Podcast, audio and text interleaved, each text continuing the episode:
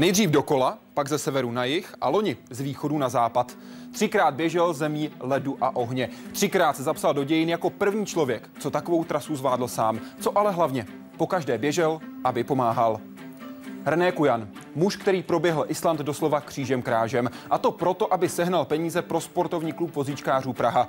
Sám po vážné dopravní nehodě nevěděl, jestli bude chodit, na tož pak běhat. Teď běhá pro druhé, klidně stovky kilometrů. Co je pro něj tou skutečnou motivací? Jak dlouhé běhy zvládá fyzicky a jak psychicky? A jsou Češi připraveni pomáhat?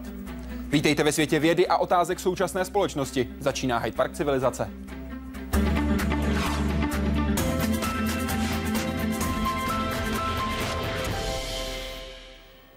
René, vítej ve vysílání Hyde Parku Civilizace. Dobrý večer. Dobrý večer. Vzhledem k tomu, že my jsme s Renem bývalí kolegové z České televize a také, dalo by se říct, kamarádi z běžeckého světa, tak dnes večer spíše tady ahoj. Ahoj, René. Ahoj. René Kujan je vaším dnešním prvním hostem. Ptát se můžete na webu www.hydeparkcivilizace.cz. Také může, který se k nám připojí z druhé strany Atlantiku za pár desítek minut. David Christof bude totiž druhým hostem, kterého se můžete v Hyde Parku Civilizace dnes ptát. Tím prvním je ale René Kujan. Slýchával, že už možná nebude chodit. Chodí, i když se to musel znovu učit. A nakonec, i když to byla dlouhá cesta, zase běhá. A běhá jako o život.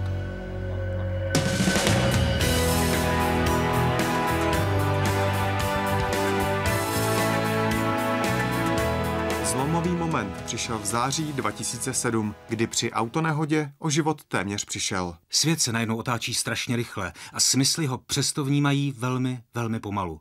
Střemhlavá rychlost nedovoluje borcům prohnat svými hlavami zrychlený film jejich dosavadních životů. Vůbec jim nedovoluje uvědomit si, že mají strach, co bude dál.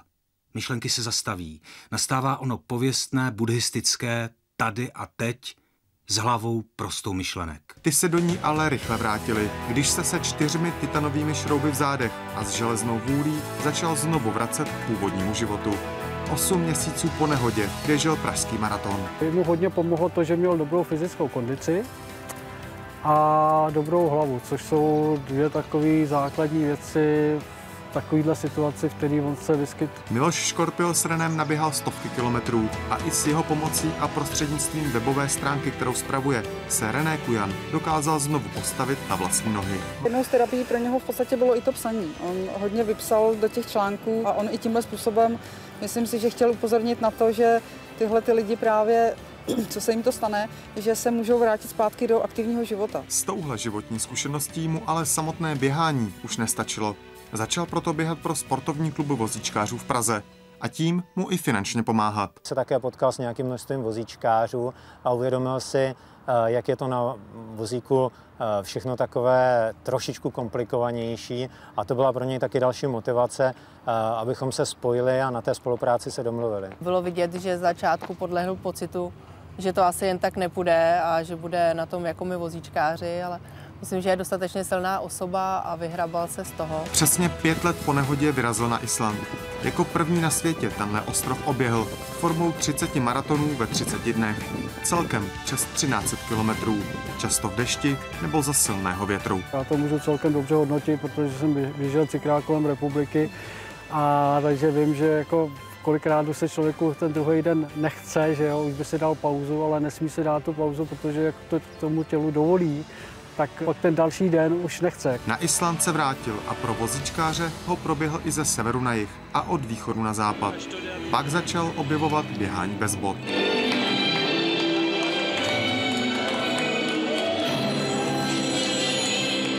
A na boso už zvládne půl, anebo i celý maraton. Pro Reného Kujana je život během na hodně dlouhou trať. Během, u kterého je podstatné to nevzdat po prvním tvrdém pádu. Podstatné je hledět stále dopředu. Jaroslav Zoula, Česká televize. Míříme na web pro první otázku, poslalý Roman Hurek. Dobrý večer. Jaké byly podmínky pro běhy na Islandu? Srovnejte prosím ty tři roky, jak vám počasí a místní nepřálo nepřáli. Který z rekordů byl nejtěžší? No, uh, ono se to dá srovnat jenom do určitý míry, protože v tom roce 2012, kdy jsem běžel okolo, uh, tak to začínalo s chodou okolností na den, na den přesně té nehody, což bylo 18. září, takže už takové podzimní podmínky nepříliš ideální. Uh, kdežto jak ze severu na jih, tak z východu na západ jsem startoval 18. června. Na den přesně uh, 85 let uh, pravděpodobné smrti Rualda Amundsna v roce 2013. Eh, takže to už byly podmínky letní, ale eh, musím říct, že v tom posledním, eh, v tom posledním projektu, v tom roce 2014, ačkoliv to bylo v létě, tak jsem zažil asi nejhorší, nejhorší počasí, co se týče srovnání se zimou. Přelož nám, co to znamená nejhorší počasí na Islandu. No, eh, já jsem tam eh, původně plánoval urazit 21 eh, maratonů za sebou, každý, každý navazující den jeden a bohužel jsem teda musel udělat vynuceně jednu pauzu, tuším 18. den, právě kvůli počasí. Mm, panovaly tam takové poměry, že meteorologové vydali hned tři varování, nesměli vyjíždět auta z přívěsy, aby nepřevrátil vítr, velké přívalové deště, takže byly v západních fjordech, kde jsem se zrovna pohyboval eh, velké sesuvy půdy a že by lidé neměli, neměli vycházet na nechráněná, nechráněná místa. Takže tohle to mě na 24 hodin zdrželo. Eh, v roce 2012, když jsem běžel okolo, tak sice prvních 10 dnů eh, byl protivítr, někdy nárazuje i přes 80 km v hodině, ale nebylo to až tak strašné, že by se musela dělat nějaká pauza, takže tam to skutečně těch 30 dnů za sebou bylo. V roce 2013 ale počasí přikovalo na místo na 40 hodin. Tam to bylo Je zajímavé, to jak si hledal klíče od chaty. Je to tak, já jsem eh, ten den vstával poměrně brzo, takže jsem eh, krátce popoledni už měl naběhnuté to eh, penzum eh, těch asi 35 kilometrů. To bych asi měl vysvětlit, že ze severu na jih, kdy jsem běžel vnitrozemím, tam to nebylo dáno, takže bych každý den uběhnul celý maraton. Měl jsem naplánováno maximálně 15 dnů, minimálně 35 každý den. Takže jsem uběhnul 35. Krátce po obědě jsem dorazil na turistickou chatu, která měla být neobsazená, zamčená a nepočítal jsem s tím, že bych ji mohl jakkoliv využít. A k mému velkému překvapení už eh, tam byly nějaký eh, dva studenti a, a vybírali poplatky za to, že se tam člověk ohřeje nebo si něco uvaří eh, u nich na sporáku. Tak jsem si říkal, že si udělám, udělám takový fajnový den. A od kamaráda islandského mi přišla SMS, že uh, za pár hodin uh, do půlnoci přijde právě uh, velká větrná smršť, která mi nedovolí v podstatě sehnout z místa. A já jsem měl možnost buď to do té půlnoci tam čekat a pak dalších asi 40 hodin čekat na to, až to přejde, a nebo trošku zariskovat a zkusit uběhnout dalších zhruba 60 km na další chatu, přeběhnout vlastně ten největší hřeben, takže bych, bych už byl tím pádem i více za větrem a po těch cca 90 km bych si taky víc užil ten odpočinek. Takže jsem to nakonec eh, risknul, k té chatě doběhnul. Ta chata byla bohužel zavřená, tak jak jsem se, eh, tak jak jsem se obával. A ona tam byla stará chata, nová přístavba, takže jsem v zoufalství oběhl obě chaty, zkoušel všechny okenice, jestli náhodou mistr tesař neudělal, nenechal někde díru.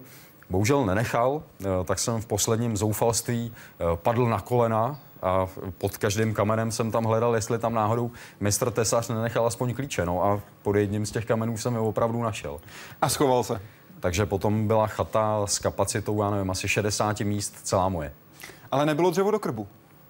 Byl tam krásný krb a mělo to tu obrovskou nevýhodu. Island je známý tím, že tam není moc lesů a tudíž tam není moc dřeva a mohl jsem se kochat jenom krásným pohledem na prázdný krb.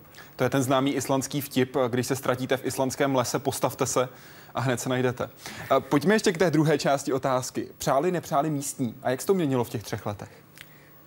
Já myslím, že ty místní mi většinou přáli, ačkoliv to hned první den prvního projektu v roce 2012 tak nevypadalo, protože mm, na mě se přišli podívat na, na místo startu uh, hned tři běžci islandští a těsně před tím, než jsme vystartovali, jak si mě jeden z nich vzal stranou a mm, pošeptal mi do ucha jako, hele, jestli se ti to vážně podaří, tak tady pár lidí na Islandu jako hodně naštveš. Co si mu na to odpověděl? No, poděkoval jsem mu za dodatečnou motivaci a ujistil jsem ho, že jestli my Češi něco opravdu umíme, tak je to někoho pořádně naštvat. Nakonec si tedy naštval a v těch posledních dvou letech zlepšoval se ten vztah, to, že se o tebe víc zajímali, že chtěli víc vědět, že s tebou třeba víc i komunikovali místní autority? Já si myslím, že se, to, že se to zlepšovalo už eh, minimálně eh, z pohledu toho mediálního zájmu, že to bylo pořád snažší a snažší eh, navázat nějakou tuhle tu komunikaci, protože já zároveň, jak jsem tady běhal, respektive na Islandu běhal pro zdejší vozíčkáře, tak zároveň i pro dvě vozíčkářské organizace na Islandu, takže i tam bylo poměrně nutné a důležité navázat nějakou spolupráci s médií a to se neustále zlepšovalo. A myslím si, oni, ty Islanděni, nejsou, nejsou úplně tak jako my, že by byli až, až, až tak přátelští. E, nám se může zdát, že, že jsou to ty, e, ti studení e, severští čumáci. Na první pohled to skutečně tak je. A já jsem si to uvědomil třeba ve chvíli, kdy už jako je člověk poměrně uh, známý uh, těch televizních stanic nebo rozhl- rozhlasových stanic tam není tolik, takže uh, když se objevíš ve dvou, třech z nich, tak v podstatě máš, máš pokryto celou zemi. Takže moc dobře vědí, o koho jde, Několikrát se mi stalo, že třeba protijedoucí uh, auto plné lidí teď vytáhli foťáky, začali si mě uh, fotit uh, na kameru, natáčet, tak člověk se chová přátelsky, že jo, zamává a tak. A oni prostě nic nehnuli ani bravou, zase zaklapli ty foťáky a zase odjeli. A pomohli, když bylo třeba? Jak kdy, jak kdy, musím říct, že eh, v tomhle směru mě trochu zklamali právě eh, při posledním projektu v těch západních fjordech, eh, kdy jsem právě kvůli tomu špatnému počasí den předtím, než, než jsem musel, musel přerušit na těch 24 hodin, tak už se schylovalo k něčemu, k něčemu jako horšímu. A uh, já jsem běžel kolem jednoho hotýlku, široko daleko nic, v pustině, a uh, ten majitel nebo manažer mi nabídl, že tam můžu, můžu jako u nich přespat, jenže já jsem tou dobou měl naběhnuto teprve 10 kilometrů. Takže jsme se domluvili, že já ten vozík se všemi těmi svými věcmi nechám u nich, doběhnu těch 35 dalších, odstopuju to zpátky a budu mít splněno jak, jak na ten den, tak budu mít i kde přespát a oni, že mě odvezou potom zase na místo toho startu další den. No a já jsem tady doběh, protože tohle to mě zdrželo uh, kolem desáté hodiny večerní. Uh, Stál jsem asi dvě a půl hodiny eh, v poměrně opuštěném místě, pršelo, foukalo. Já jsem nevypadal taky moc dobře, takže bylo, bylo jasné, že nějakou pomoc bych určitě rád využil a z těch asi 20 aut prostě nezastavil vůbec nikdo. Ty, když jsi zmiňoval videa, uh, média, tak jedna reportérka islandské televize, která s tebou točila rozhovor, měla na celý ten příběh ještě daleko významnější vliv, protože, jak si o tom hovořil v Reflexu v listopadu 2012, ona stála v podstatě jako autorka na samotném počátku toho, že si do téhle akce šel. Jo, často se mě lidi ptají, jak jsem vlastně přišel, přišel na uh, takový nápad obíhat ten Island kolem dokola, uh, tak uh, jak se říká, kam čert nemůže nastrčit ženu, tak za tímhle stojí hned dvě ženy. Uh, moje souputnice Bára, která s, vlastně spolu jsme si koupili uh, při své první návštěvě Islandu uh, knížku 50 šíleně romantických věcí, které můžete na Islandu udělat. My jsme ji spolu pročítali a byla tam i kapitola o tom, že si člověk má půjčit auto a během 24 hodin v létě, kdy je tam, kdy je tam celý den a celou noc vidět, eh, ten ostrov obět autem. No a já nevím, jak tobě nebo divákům, ale eh, nám to nepřipadalo moc romantický a eh, Bára tenkrát řekla tu památnou větu, že jestli jsem opravdu romantický frajer, tak ten ostrov oběhnu. A ona to myslela samozřejmě jako ve srandě. Od té doby méně mluví a víc přemýšlí za trest pak musela jet se mnou. Eh, no a ta druhá žena, eh, kterou nastrčil ten čert, to byla právě autorka eh, tady té knihy a já jsem měl to obrovský štěstí, že jsem ji na tom svém putování potkal, aniž bych o tom věděl. Několik dnů předtím jsem dělal interview do jednoho rádia islandského a protože neumím islandsky, tak to probíhalo v angličtině. Až jsem se dostal do toho místa, ptali se mě taky, jak to vlastně celé vzniklo, ta myšlenka, a dostal jsem se do toho místa s tou ptákovinou. No a já jsem věděl, že pták je bird, ale nějak jsem se nedokázal od tohohle termínu jako odrazit na tu ptákovinu, takže jsem použil ten okřídlený anglický výraz bullshit a oni to skutečně v tomhle formátu jako odvysílali. A když jsme natáčeli tady s tou paní poetického jména Snajfrídur Inga Dotyr, tu reportáž, tak si mě potom ještě zavolala, že ať ještě neutíkám, že pro mě ještě něco má a vyndala takovou krabici a říkala, Víš, já jsem slyšela ten rozhovor a zaujalo mě ta, ta knížka, jak tě inspirovala, ten bullshit a tak. A ten nesmysl knížku, v překladu, ano. Tu knížku jsem napsala já. Tady máš další dvě. Takže spoustu dalších možností, co dělat na Islandu. René, Veronika by se chtěla zeptat, co všechno si s sebou vezl, když si běžel napříč Islandem? Kolik to dohromady vážilo? Co vám cestou chybělo? Děkuji moc za odpovědi i za to, že pomáháte vozíčkářům. Díky za to. Co jsem všechno měl sebou? No, úplně všechno, co člověk potřebuje na 14-15 eh, denní eh, túru eh, zemí, kde je v podstatě jenom láva a kamení. To znamená veškeré jídlo, Jediná věc, kterou, které je tam dostatek, je voda. Ta se tam válí všude okolo, v podstatě ve všech případech pitná, takže tam není, není problém. Stan, spacák, karimatku, vařič, samozřejmě zásobní, zásobní bomby, nějaké to nádobí, spoustu jídla. Kolik to dalo dohromady? Váha. Dohromady váhově i s tím vozíkem já jsem měl půjčený vlastně takový dvoumístný kočárek, běžecký eh, se třemi kolečky a ten sám o sobě vážil, vážil asi 14 kg a když jsem to vážil všechno dohromady i včetně toho vozíku, tak to bylo necelých 50. Když říkáš se třemi kolečky, oni nebyli vždycky tři. Nebyly vždycky tři, to je pravda. Já jsem asi třetí den uh, toho putování ze severu na jih uh, v takové um, oranici, když to, když to tak řeknu, ulomil to přední kolo. Ale nakonec se ukázalo, že to je vlastně dobře, protože tam uh, bylo ještě několik poměrně rozsáhlých sněhových polí a když člověk má ty kolečka jenom dvě, tak to má menší tření. Ale zase na druhou stranu více nadřeš. No, jsou vůbec cesty na Islandu ve vnitrozemí? Jsou tam cesty, tady samozřejmě záleží, kde se člověk přesně pohybuje. Tam, co jsem se pohyboval já, tak vlastně ten největší úsek pokrývala eh, silnice F26. Eh, říkám silnice, ale ona to není silnice. Eh, jsou to v naprosté většině případů jenom věté koleje od těch terénních vozidel, kterými tam právě v nejvyšší hlavní sezóně letní můžou, můžou ty auta projíždět. Já když jsem se tam pohyboval, tak oficiálně ty cesty byly ještě zavřené a uh, téměř každý den jsem se přesvědčoval, že je to velice moudré rozhodnutí. Pro vaši představu, uh, Charles Duke, který byl hostem Hyde Parku civilizace před pár dny a rozhovor s ním uvidíte příští týden, tvrdí, že v rámci svého výcviku byl na několika místech, kdy se připravoval na to, aby mohl vystoupit na měsíc. Island, jeho vnitrozemí, prý bylo měsíčnímu povrchu vůbec nejbližší prostředí, které zažil. Facebook a Urty. Jak jste hledal cestu ve vnitrozemí Islandu? Kolikrát jste netrefil správnou cestu a musel jste se vracet? Kolik jste tak naběhal navíc? A jsou vůbec ve vnitrozemí reálně cesty? Kolikrát jsi se musel vracet? No, uh, myslím si, že tak třikrát, čtyřikrát určitě, uh, protože jsem měl ty nejpodrobnější mapy, co na Islandu jsou což nejsou zase až tak podrobné. My zvyklí na klub českých turistů, tak uh, tam to úplně takhle nefunguje. A Několikrát jsem odbočil na cestu, o které jsem si myslel, že ji vidím v mapě a pak se za třeba 10-15 km ukázalo, že to není úplně ta správná, takže jsem se musel několikrát vracet. Eh, odhadem to mohlo dát dohromady 50 až 80 km navíc za, za celou tu dobu. Co jsi si z toho odnesl? Sportovně, běžecky, lidsky? Z toho putování napříč Islandem?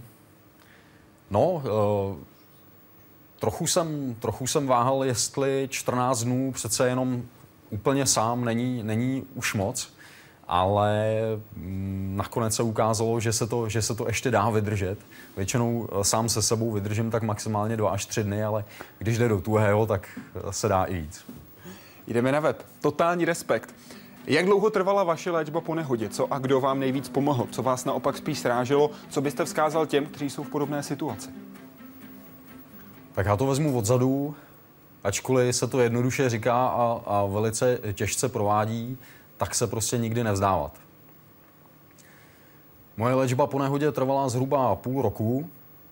kdy jsem se, kdy jsem se dával dohromady fyzicky a možná, možná ještě trochu víc e, psychicky mi e, dalo zabrat a e, na oboje ty další otázky, kdo mi nejvíc pomohl, kdo mě nejvíc srazil, tak musím odpovědět doktoři.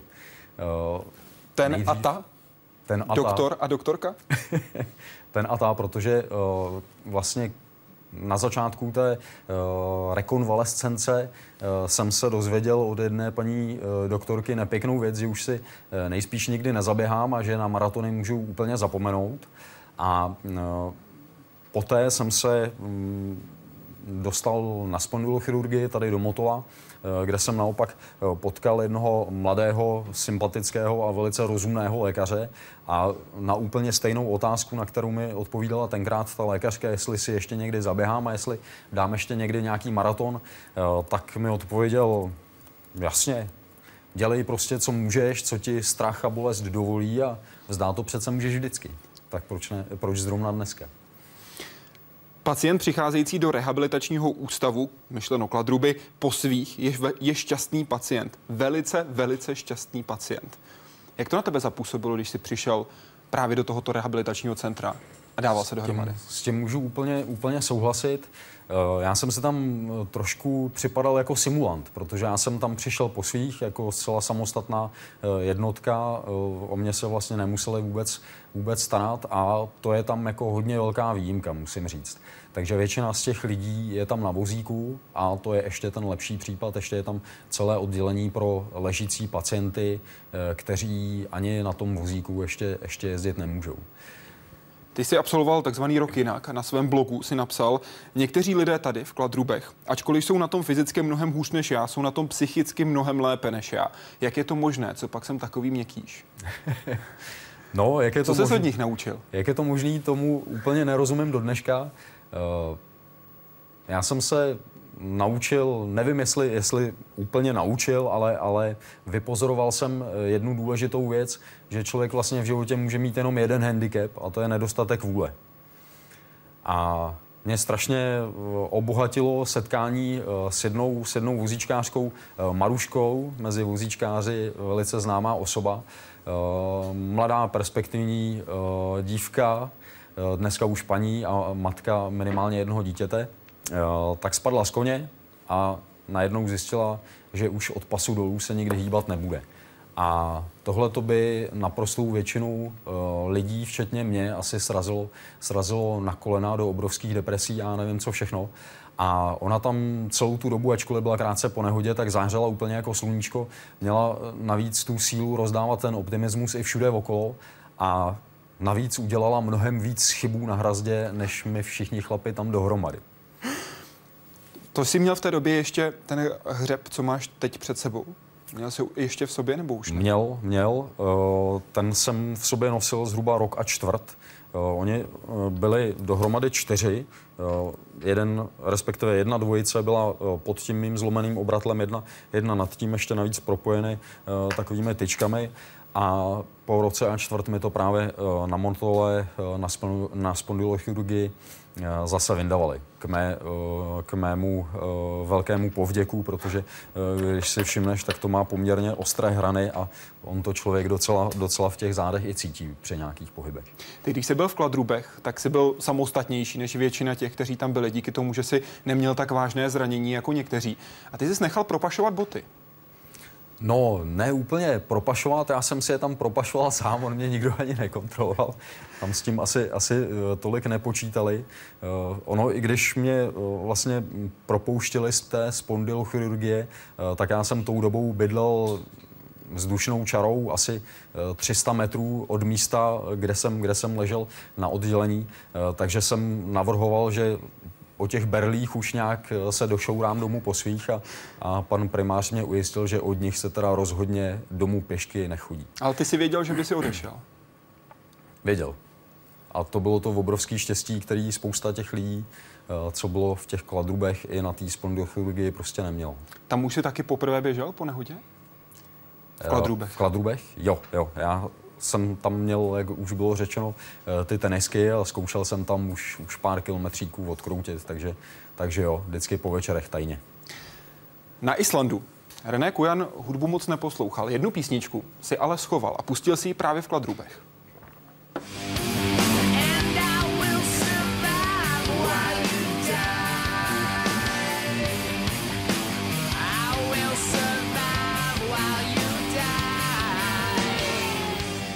Na jaký, okamžik jsi, spoj... na jaký okamžik jsi ji schoval? No, uh, tohleto album je vlastně, uh, nebo bylo tou dobou uh, asi to moje nejoblíbenější, které jsem poslouchal pořád, pořád dokola, když jsem nabíhal kolečka a kilometry na Ladronce a na Hvězdě.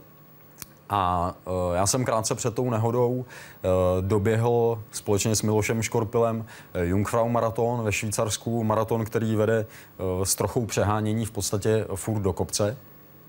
A měl jsem čerstvě vylepené, vylepené startovní číslo na zdi a celou tu dobu jsem ho hypnotizoval pohledem, co jsem, co jsem doma ležel a nemohl se, nemohl se nějak pořádně hýbat a představoval jsem si, že tam za rok přibyde další.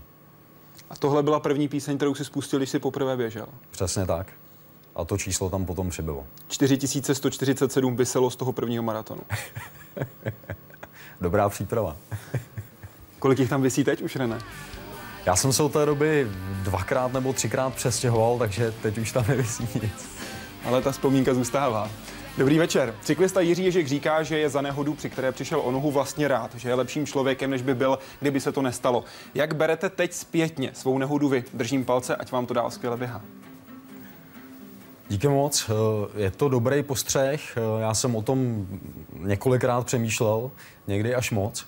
A Musím říct, že to je asi pravda. Dokonce jsem se setkal s tím, že i spousta těch vozíčkářů ze sportovního klubu tvrdí v podstatě to samé, že ta nehoda je posunula vlastně někam jinam a někam mnohem dál, než by třeba došli po té původní cestě. A myslím si, že i v tom mém případě je to určitě pravda, už jenom vstaženo na ty maratony. Eh, před tou nehodou jsem byl spokojen s jedním až třemi, čtyřmi, možná pěti za rok. No a dneska už se jen tak s nějakými pěti nespokojím. Co si dneska řekneš, když tě bolí nohy? Že je dobře, že mě bolí. Že je dobře, že je cítím. Vzal bys to zpět? Kdyby si mohl. Tu nehodu? Tu nehodu? To je těžká otázka. Samozřejmě na jednu, na jednu stranu uh, strašně rád, protože to nebyly, nebyly úplně jednoduché chvilky, uh, nejenom pro mě, ale i pro pár lidí okolo mě. Ale na druhou stranu, když to vezmu kolem a kolem, kam mě to teďka posunulo, tak jsem za to opravdu, opravdu rád. Co je vaší největší motivací běhat? Je to skutečně pomoc ostatním, anebo vlastní cíl? Zkusit překonat sám sebe, dokázat něco, co tu ještě nebylo. A k tomu jako přidanou hodnotu charita, jejíž donátoři jsou přitaženi vaším výkonem. Je to dohromady. Já uh, si nejsem jistý, jestli to dokážu úplně, úplně jakoby oddělit. Uh, ta motivace tam určitě je obrovská. Uh, už jenom na tom prvním Islandu, uh, kdy byl sedmý den vlastně ten nejhorší a kdybych tam býval, byl jenom sám za sebe, tak bych se na to možná i vykašlal. Ale ta myšlenka, že když to vydržím, když to dám až do, těch, eh, do toho 30. dne, eh, tak to pomůže spoustě dalších lidí, tak tam mě jako hnala ku předu. A dneska je to, je to určitě propojené. Určitě tam je obrovská chuť vyzkoušet si, co vlastně to lidské tělo dokáže a co dokáže lidská mysl. A už si to vlastně ani nedokážu moc představit, že bych eh, to běhal jenom jakoby sám pro sebe a že bych tím eh, neskusil vyběhat i nějaký, nějaký peníze pro potřebnější. Právě takhle běhá i váš dnešní druhý host, muž, který se stará o to, aby víc lidí na světě vědělo, že ne všude je dostupná pitná voda. Zítra je Světový den vody a proto je také vaším hostem David Christof. Five, four, three, two, one, Muž, který oběhl téměř celý svět a který svým běháním ve světě pomáhá. Jinak učitel angličtiny německé školy v Praze David Christof se od maratonů a ultramaratonů dostal k běhání pro charitativní účely. Vše začalo non-stop štafetou, při které patřil mezi 20 běžců z celého světa, kteří proběhli 16 zeměmi. Tahle akce, stejně jako jeho solo projekty, se přitom týkaly stejného tématu – dostupnosti pitné vody ve světě. Nejprve to byl běh Praha-Londýn, o rok později Praha-Maroko. téměř 5000 kilometrů, které zvládl jenom vlastními silami. Podařilo se mu vybrat přes 25 tisíc dolarů na zajištění pitné vody do jedné ze škol v Ugandě. Zhruba 6 tisíc lidí umírá každý den, zhruba 2 miliony za rok a právě moc lidí o tom neví, takže já chci hlavně dětem, tím 3 tisíce dětem mezi Prahou a Marokem o tom říci.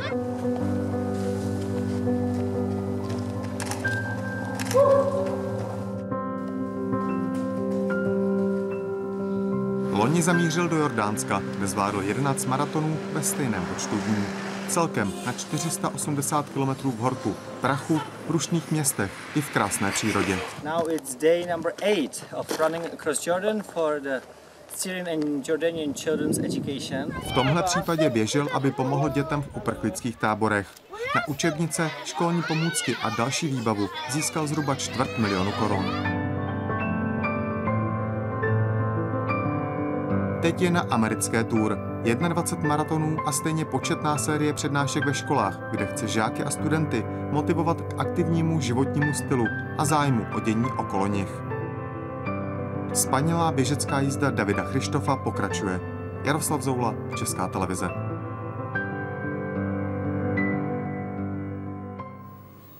Davide, vítejte v Hyde Parku Civilizace. Hezký den za Atlantický oceán. Dobrý večer, zdravím do Prahy. Hned máme pro vás první otázku. Na Facebooku se totiž ptá Martina Rudá. Davide, jak jste se prosím dostal do štafety kolem světa? Testoval někdo, že skutečně umíte tak dobře běhat, abyste kilometry vydržel? Děkuji za tuto otázku. Tak to vlastně pro mě všechno začalo. Ne, ne mé běhání, ale mé běhání pro dobrou věc. Uh, bydlel jsem v USA, tenkrát v Ohio a dostal jsem tento e-mail a uh, tam bylo přesně napsáno, hledáme lidi, co by chtěli běžet kolem světa a pomoci nezávadné pitné vodě, tak jsem si řekl samozřejmě, no to je úžasný, kdo by to samozřejmě nechtěl, že jo.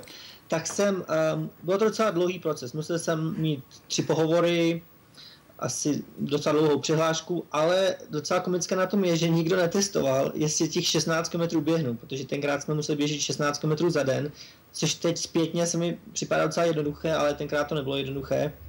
A nikdo to netestoval, takže vlastně já jsem vyplnil přihlášku, měl jsem pohovor, tady se nás na spoustu jiných věcí, ale na to, jestli opravdu můžeme uběhnout těch 16 km denně, se, se neptali. Co si mám představit, ptá se Tomáš Svoboda pod pojmem běh kolem světa. Jaká trasa, jak se taková trasa připravuje, jde-li o nějaký oficiální výkon oběhnutí světa, jaká má pravidla, jaké při takové běhu absolvujete denní dávky, jaké k ním následně kompenzace. Jaká trasa, Davide? Tak děkuji, to bylo asi sedm otázek, tak si budu snažit je všechny zodpovědět. Uh, no opravdu bylo to kolem světa, takže začali jsme v New Yorku tenkrát, bylo nás 20 a střídali jsme si 16 km každý z nás každý den, takže z New Yorku jsme běželi do Bostonu, pak jsme přiletěli do Irska a přeběhli jsme, eh, jestli to sválně řeknu celé, Irsko, Anglii, Francii, Belgii, Holandsko, uh, Německo, přes Českou republiku, do, dolů do Rakouska, pak zpátky přes Českou republiku do Polska a pak pořád na východ Polsko, Bělorusko, přes celé Rusko, Mongolsko, Čína, pak jsme přiletěli do, do Japonska, přes Japonsko a zpátky na západní pobřeží USA do San Franciska a pak přes celé USA, trošku přes Kanady, zpátky do New Yorku. Bylo to tři měsíce a spousta zážitků. Teď, se, teď jsem to řekl během 20 vteřin a opravdu to bylo tolik, tolik zajímavých věcí, tolik, uh, tolik zážitků, že se to těžko dá popsat. Jak se taková trasa připravuje? Kdo ji chystá? Takže bylo to organizované všechno nadací, pro kterou vlastně já pořád teď scháním peníze na pitnou vodu, která se jmenuje Blue Planet Network. A ty vlastně to všechno zorganizovali, takže uh, oni měli velkého sponzora tenkrát a myslím, že to udělali tak, že to léto předtím, to bylo 2007, takže ten rok předtím měli prostě lidi, kteří projeli celý svět, uh, dali tu trasu, dali to do GPS, uh, dali to do počítače samozřejmě, všechno to rozdělili na segmenty, na části po 16 kilometrech, no a pak to dali všechno do jednoho programu, no a my, my jsme se postavili na start 1. června, tak, tak se nám, oni nám vlastně stáhli do, to, do těch našich počítačů celou tu trasu, a my jsme pak vlastně věděli, my jsme se mohli podívat klidně měsíc dopředu a věděli jsme, že v Praze na staroměstském náměstí někdo bude přebírat ten kolík ve 4 ráno, pak jsem to samozřejmě byl já, takže jsem ze staroměstském náměstí ve 4 ráno běžel přes Václavské náměstí a na druhou stranu Prahy. A takhle to bylo opravdu všechno naplánované dopředu. Ale když to skončilo, tak musím říct, že když to bylo pro mě krásný osobní, tak já jsem necítil ten ten efekt, co jsem myslel, že budu mít, že, že jsem pomohl spoustě lidem. Takže proto jsem se rozhodl, že vlastně pak začnu dělat své vlastní akce eh, a to právě bylo v roce 2012, kdy jsem běžel z Prahy do Londýna. Vy jste na TEDxu v Hradci Králové konkrétně řekl, že ten běh kolem světa byl na vás moc korporační. Cítil jste, že, se, že takhle světu nepomůžete, spíš jako herec. Pravda, pravda.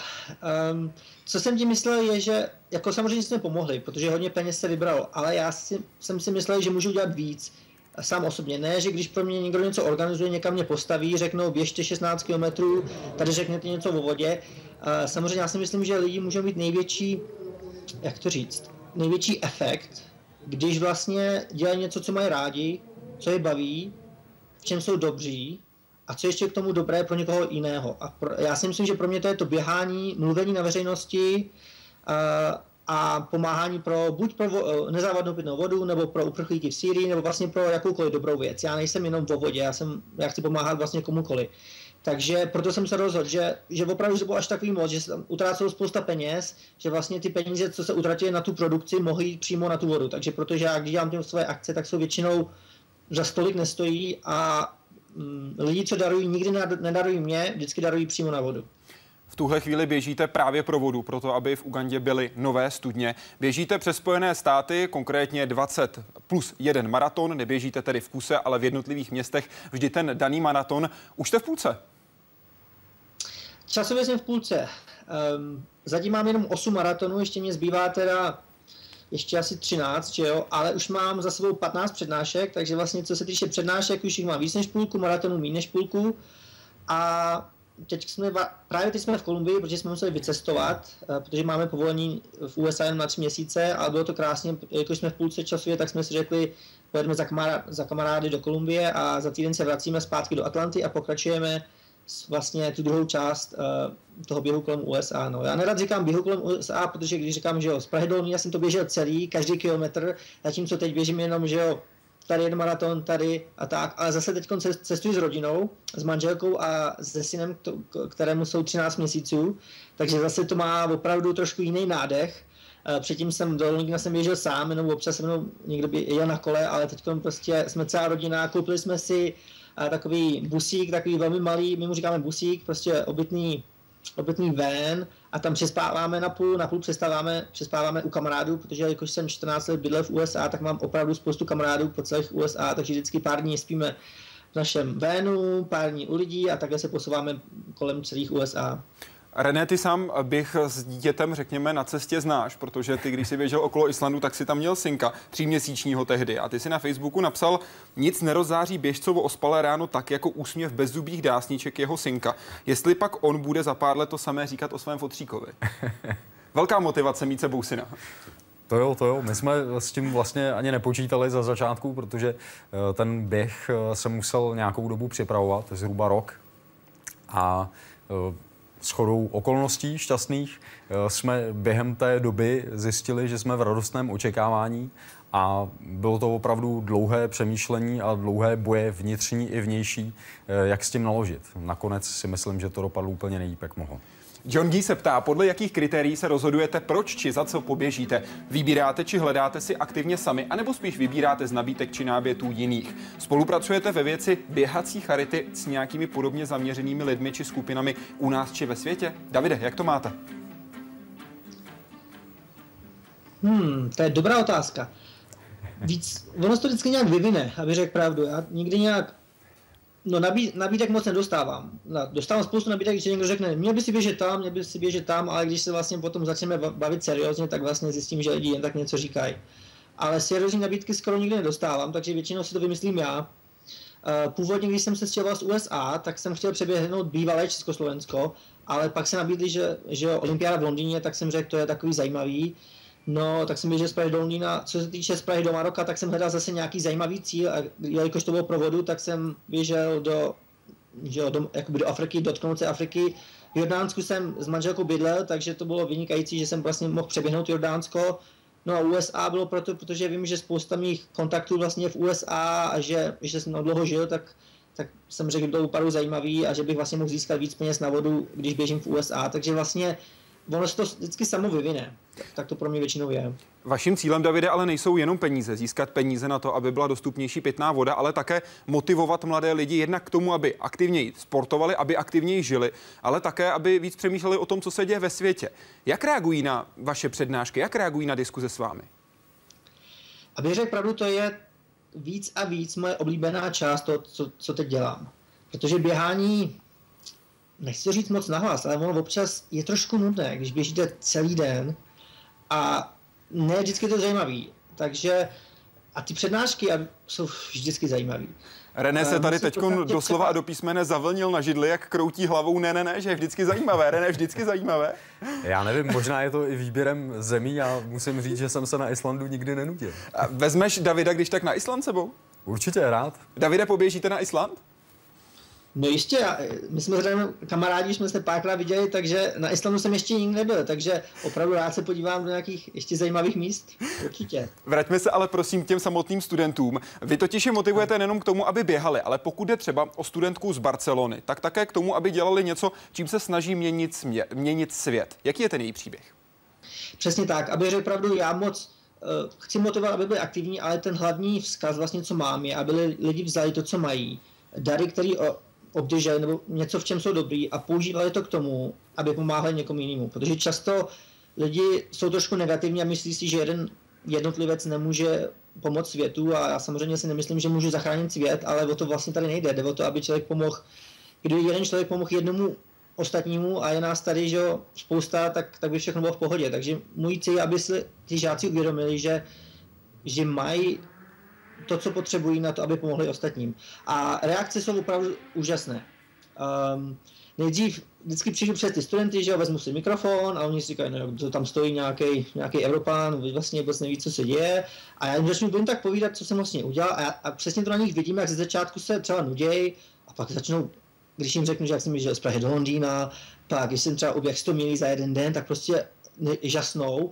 A ke konci mých přednášek opravdu jsou velmi, velmi pozitivní reakce. A občas se stane, jako tady ta studentka z Barcelony, že mi potom pošlou e-mail a řeknou třeba, to, um, jak oni chtějí pomáhat světu. Takže um, myslím, že jsme jmenovala Natálie z Barcelony, um, mi napsala, že, že nemůže běhat, ale že hraje na kytaru a že se teda rozhodla a že už asi čtyřikrát šla do centra Barcelony hrát na kytaru a dala tam čepici, klobouk teda, kam můžou dávat lidi jako příspěvek a že ona je nepotřebuje peníze, protože ona je z bohatší rodiny, ale že samozřejmě chce pomoct někomu jinému, takže když těch, já nevím, 20-30 eur, co jí tam dali, takže um, je dá, že dává tím bezdomovcům, co tam jsou kolem ní a že jsou strašně rádi.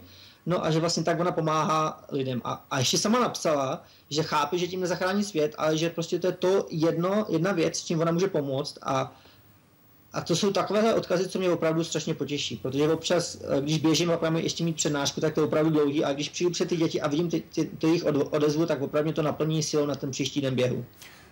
Neverbálně tady na to René reagoval s vednutými oba palci. Abyste měl Davide také zpětnou vazbu, přesně tak. Můžete prosím porovnat, jak se k vám chovali lidé při jednotlivých cestách, jak při cestě do Londýna, do Maroka, přes Jordánsko a jak teď ve Spojených státech? Zrovna tu otázku jsem si včera večer přečetl na internetu a dneska ráno jsem tady uh, v Kolumbii šel si zaběhat jen tak hodinku a tak jsem o tom přemýšlel a zjistil jsem vlastně, jsem si uvědomil, že všude, všude byly, byly velmi pozitivní, odka- uh, velmi pozitivní reakce. Um, v západní Evropě to chvilku trvalo, protože lidi třeba mě vidějí, říkali, jo, že to nějaký blázen, běží si, nejdřív jako nereagovali a pak teprve, když zjistili, co dělám, tak byl opravdu nadšený v Arábii třeba v Jordánsku byli mnohem spontánnější, jen mě viděli, hned se ptali, co, co děláš a tak. Ve Španělsku to samý, tam byl taky ještě spontánnější, ale vždycky byl pozitivní. Jediný negativa, a teď chci trošku navázat na to, co René říkal, je, když třeba jakoby ten můj projekt naráží s tou normální civilizací, nebo s těma věcma, co většina lidí považují za normální, a trošku to tam nefunguje. Třeba když jsem doběhl do Maroka, teda na Jižní Španělsko, byl jsem úplně v cíli a chtěl jsem jet zpátky autobusem, protože jsem doběh kam jsem chtěl, potřeboval jsem autobusem zpátky na trajekt, abych přijel do té Afriky, tak mě třeba a pan řidič nechtěl vzít to moje kolo, protože já jsem a, a, střídal kolo a běh a řekl, že kolo na autobus nemůže. A já mu říkám, já jsem ale právě uběh a ujel na kole 3223 km až z Prahy a dělám to pro pitnou vodu. Nemůžete mě tady svíz 6, 6 km zpátky na trajekt. A on, ne, je to proti regulím. Tak si říkám, ježíš, no tak dobře, tak jsem měl zpátky těch 6 km, no a pak jsem na ten trajek. A to, co jsou taky ty okamžiky, kdy vás to strašně naštve, když jste unavený, hmm. ale pak si musíte uklidnit, řekne si, to je v pohodě, oni to neví, jsou, mají takový pravidla prostě a je to tak, ale obecně velmi pozitivní. Eda Kemling se ptá, stali jste se objektem nějakého lékařského výzkumu v souvislosti se svým běháním? Mám tedy na mysli výzkum fyziologický. Pokud ano, k čemu výzkum došel? René. Já jsem se nestal uh, objektem žádného výzkumu, ale uh, zrovna asi předevčírem mi volal jeden, jeden známý, že by rádi příští rok udělali nějaké výzkumy, co to dělá s lidským mozkem, to běhání na dlouhé vzdálenosti, takže možná se ještě tím pokusným králíkem nakonec stanu. Šel by si do toho? Pokud by to moc nebolelo, tak jo. Davide, nějaké testy proběhly? Žádné testy nebyly a teď chci říct něco velmi radikálního. Já si totiž nemyslím, že René nebo já jsme nějak zas až tak odlišní od normálních lidí. Já si myslím, že s tréninkem a s hodně odvahy třeba by, já nevím jestli každý, ale hodně lidí by dokázalo to, co my. Já samozřejmě nemůžu mluvit za Reného, protože já jsem neměl žádnou nehodu, ale já si myslím, že opravdu my jsme lidi a my jsme stvoření k tomu, aby jsme se pohybovali. A jenom posledních, já nevím, 50, 50 až 100 let jsme to třeba zapomněli, že jo, sedíme v kancelářích, jezdíme auty a tak. A já si myslím, že pro nás je normální, aby jsme 30-40 km pomalým během mohli zvládnout za den, že to není zas až tak extrémní. René? Já souhlasím s Davidem, jmenuji ho svým tiskovým mluvčím. Jak zvládá tělo extrémní zátěž vícedenních běhů? Jak relaxujete po době hnutí, aby se v dalších dnech dobře běželo? René? Zvládnout zátěž? Co pak? No, eh, no, já jsem se vždycky snažil uběhnout to zároveň co možná nejrychleji a přitom se moc neunavit. Eh, nejrychleji hlavně z toho důvodu, abych měl co nejvíc času na regeneraci. Eh, v době, kdy jsem, kdy jsem běžel a měl jsem po boku partnerku, která je zároveň certifikovanou masérkou, tak to nebyl zase takový problém nějakou tu masáž si nechat přivodit. Když jsem byl sám, tak jsem se vždycky ráno a večer masíroval, prováděl automasáž a no, také hodně důležitý je stretching. Pak samozřejmě taky strava, ale to by bylo na dlouho. Jdeme se na tu stravu podívat, protože Renatu to zajímá. Jak řešíte při tak dlouhých, dlouhých bězích z jídlo? Nemyslím jen v jeden den, ale v řádu týdnu. To už přece tělo určitě si řekne o něco pořádného, nejen o něco rychlého, na čem se dá zvládnout maraton. Jak to je tedy, René? Já jsem využíval hodně místních zdrojů na Islandu. Eh, tam mají takovou eh, pěknou věc, jmenuje se Hartfiskur, je to sušená treska skvrnitá a ona má tu dobrou vlastnost, že eh, není moc tučná, když se usuší, tak ta sušina obsahuje přes 85% bílkovin a tudíž ideální, ideální věc. Je to velice lehké, velice dobře stravitelné a velice zdravé. Davide, jak řešíte na dlouhý bězích jídlo, tak abyste to zvládnul? Já řeším tak, že jím to, co, co najdu, to, co seženu, protože snažím se dobře hydratovat, samozřejmě hodně vody a co, co se týče jídla, tak ty moje běhy vždycky byly v takových různých zemích a s tím kočárkem, že vlastně já jsem, nebo možná jsem to neměl tak logisticky dořešený, že prostě já jsem jet kde jsem našel, našel, co jsem koupil v obchodech, nějakou restauraci, takže opravdu já jsem neměl žádný jídelníček. Občas se mi třeba i stalo, že třeba když jsem ježil v Německu, tak jsem myslel jako u nás, že vždycky bude něco otevřeného a, a nikde nic nebylo otevřeného v malých vesnicích, až třeba ve čtyři odpoledne jsem něco našel, takže já opravdu na to mám žádnou dobrou odpověď, na to nemám. Uh, ale z ultramaratonu vím, že vlastně nejhorší je, když člověk nemá energii, takže cokoliv jsem do sebe jakoby nadspal, tak jsem viděl, že aspoň nějaká energie z toho je. Ale viděl jsem, že pak ten výkon samozřejmě nebude nejlepší. Ale já jsem se vždycky na to díval, já říkám, že já dělám putování, já nedělám závod. Takže pro mě, jestli jsem doběh ve 4 odpoledne nebo v 5, zase takový rozdíl nebyl, protože jsem viděl, že druhý den zase musím, takže to jídlo ještě vyřešený přesně nemám. No. Zajímalo by mě, píše Ivana S., zda jste někdy zapochybovali, že nezvládnete trasu, kterou jste si přece vzali. Davide. Ani ne, abych řekl pravdu. A to, to není tím, že, že si myslím, že jsem nějak dobrý, ale jde o to, že co, te, co se týče běhu, tak nejhorší, co se může stát, samozřejmě pokud nemám nějaké zranění, je, že zastavím a odpočinu si. A nebo třeba kousek půjdu. Takže e, jako nikdy jsem nepochyboval, že nedoběhnu. Spíš to bylo o tom, jak to bude těžký. Jsem říkal, ježiši, jako Eh, bude to ještě těžší, nebo, nebo tak, nebo kolik kopců ještě přijde, ale nikdy, nikdy jsem si neřekl, že to asi nedám, ale A já jsem měl vždycky, mám vždycky A, plán A, nebo B, nebo C, nebo D. Takže když jsem běžel dolní, tak jsem věděl, třeba věděl, že pokud se něco stane, tak při nejhorším budu muset na pár dní to přerušit. A nebo pokud bude nějaký zranění, tak to ho třeba přeruším na měsíc, vrátím se domů a pak se vrátím na ten bod, kde jsem přesně skončil a budu dokončím. Takže vždycky jsem věděl, že to dokončím. Otázkou bylo jenom jako, jak to dokončím. René, u tebe? No, eh, já jsem, nechci říct úplně pochyboval, ale eh, v tom roce 2012, ten nejhorší sedmý den, jsem eh, byl, řekněme, hodně zvědavý, jestli ten další den zase vstanu a uběhnu ten maraton zas. Ale uběhl. Eva Frischerová, ráda bych se zeptala, zda člověk dojde při takovém dlouhém osamoceném běhu k nějakému poznání o sobě samém. Co jste o sobě zjistili vy? Poznamenalo vás to nějak charakterově? Zlepšilo? Děkuji a přeji hodně štěstí do dalších výzev. Davide. Ano, jsou to věci, které vlastně já už jsem se naučil při ultramaratonech. Když jsem běhal eh, na, na stezkách, třeba můj nejlepší byl 100 milí, 160 km a ta lekce, nebo co jsem se naučil, je to, že ultramaratonci říkají, pokud je to špatný, cítíte se špatně, nebojte se, zlepší se to. Pokud se cítíte dobře, nebojte, zhorší se to. Takže ono se to mění, takže eh, když, a to vlastně, tady to se dá aplikovat i do života, že když člověk jde něčím těžkým a prochází opravdu, jak se říká, jakoby údolím, kde se cítí opravdu špatně, tak prostě jde o to jen vytrvat. Dřív nebo později se to zlepší. To narážíte na svůj první a druhý ultramaraton, předpokládám, tedy 100 mílový závod, protože ten první vám neklapl o 20 minut. Klapnul, akorát, že to nebylo po 24 hodin. Tak, ano. Tak, doběh jsem ho, ale řekl jsem si, po druhý to musím na po 24, takže pak jsem dorazil 23.41. René, jak tebe změnily dlouhé běhy? No, eh, já si nejsem úplně jistý, jestli to dokážu eh, sám ze svého pohledu posoudit. To by asi eh, museli spíš druzí. Ale věřím tomu, že mě to snad udělalo trochu lepším člověkem. A myslím si, že určitě, určitě člověk, který běhá dlouhé trasy a začíná poprvé nějaký dlouhý, dlouhý závod nebo dlouhou trasu, tak a dokáže to ačkoliv předtím třeba pochyboval, tak si myslím, že ho to trošku jakoby vnitřně posílí. No. Jedno máme jisté, co to z tebe udělalo, a to kruto spojence. Sportovní klub vozíčkářů Praha doživotně uděluje Renému Kojanovi čestný titul Kruto spojenec. Spojenců je ale daleko víc. Jaký?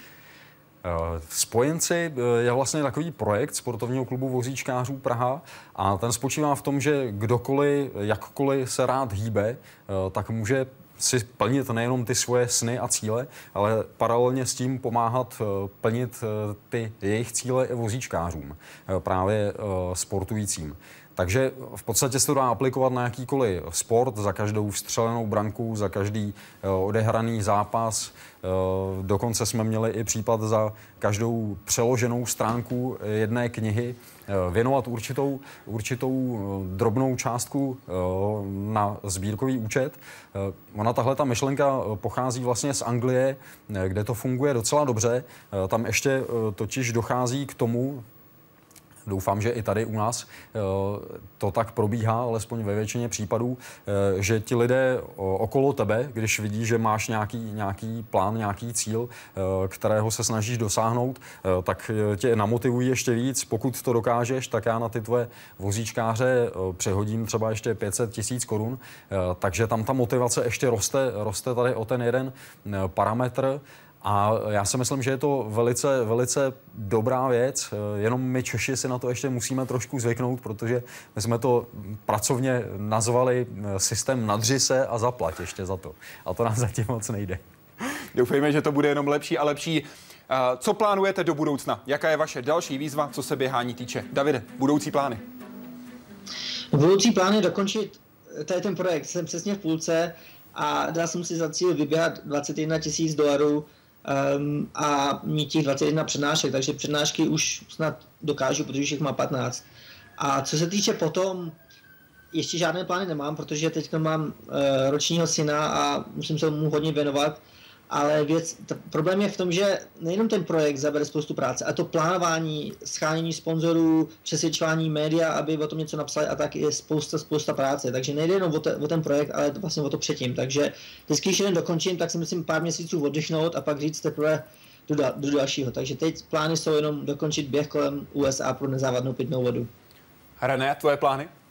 Eh, já se teďka držím při zemi, eh, mám taky, taky rodinu stejně jako David, eh, práci k tomu, takže co mi zbývá čas, tak jsem pro letošek takový menší projektík spustil, jmenuje se Kralupy Start Cíl a spočívá v tom, že bych rád uběhnul alespoň tři půlmaratony z Prahy respektive z Kralup doběhnout do Prahy, zaběhnout si pražský půlmaraton, eh, totéž eh, udělat s Karlovými Vary a totéž udělat v Ústí.